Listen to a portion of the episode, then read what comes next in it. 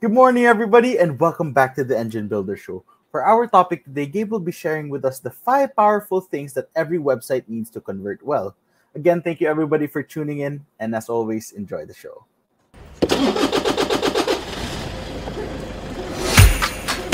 Good morning, everybody. There was always a ton to learn.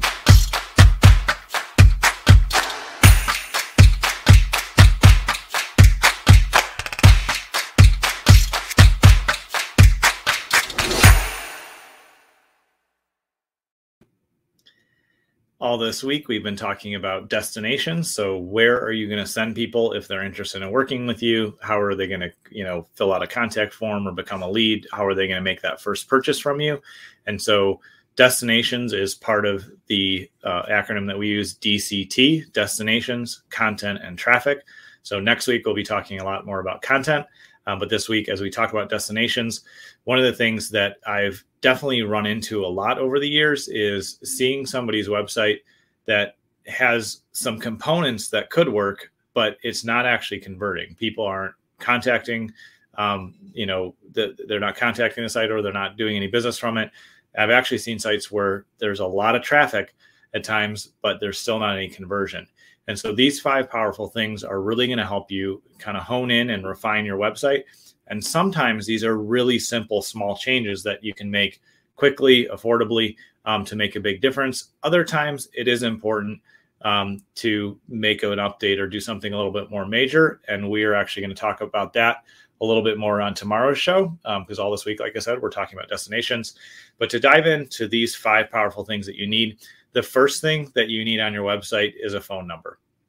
And there are a couple exceptions to this, but generally speaking, it's really wise to have a phone number clearly listed in the header um, on the contact page in the footer because yes people still do call doesn't matter what business you're in or what space you're in um, you will have people who would rather just pick up the phone and have a conversation than they would send an email fill out a contact form or do something else and so it's definitely a good idea to have a phone number there because you'll just be missing um, conversions if you don't have that the second thing is to make sure that you do have easily accessible mm-hmm. contact forms. So, oftentimes, when we help clients um, design new sites or do upgrades or improve the sites that they have, we'll put a contact form right on the homepage because people are going to visit your homepage pretty frequently, and there's no reason not to have it there and on your contact uh, page. And there's also times with specific high traffic blog posts or pages that are getting a lot of traffic that you can put another contact form there can, a lot of times it can be the same contact form just on different pages.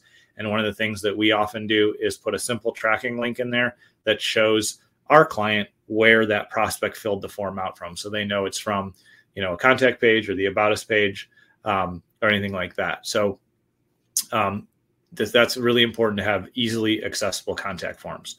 The third thing is to make sure that you have clear calls to action across the site. So the call to action is if you want them to book a call, you know, have a trial of your service, get a sample product, you know, uh, use your contact form, whatever is the first step you want them to take, make sure it's consistent across the whole site.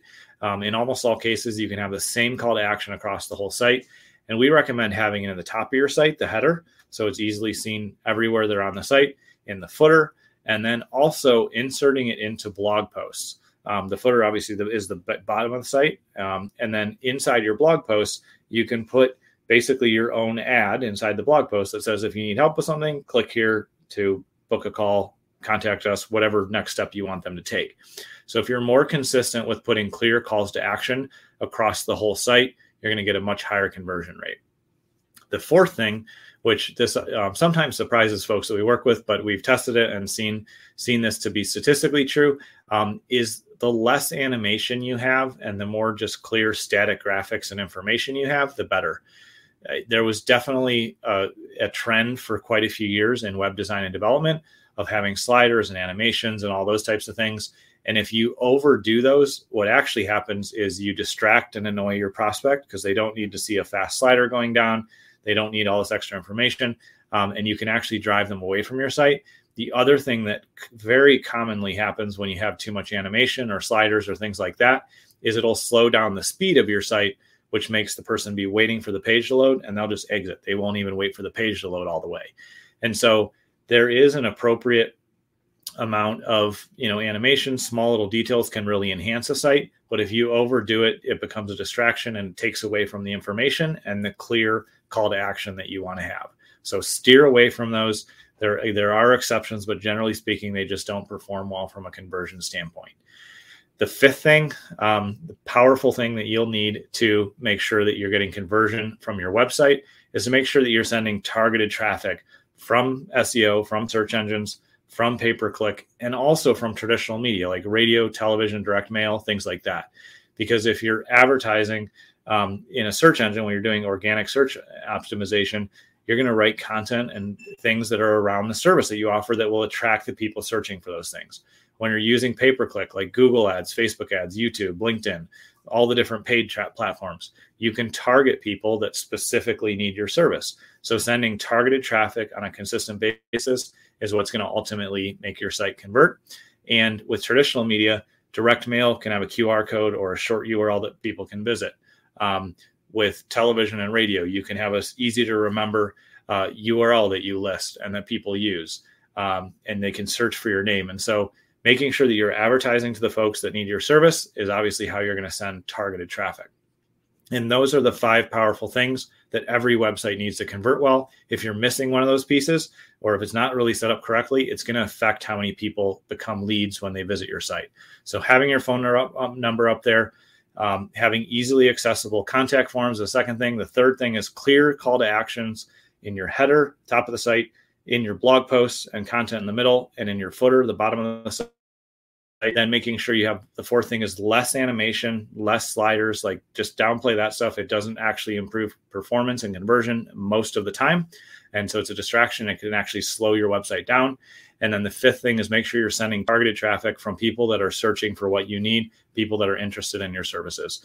If you implement and optimize those five powerful things, then you are going to be able to have a much more successful website. And tomorrow, we'll, we'll talk some more um, about why your website may have stopped working and ways that you, you, can fix that. So thanks for tuning in today. If you need help with anything with your destinations, with your websites, your landing pages, even mobile apps and things like that, you can reach us at businessmarketingengine.com. We'll see you tomorrow.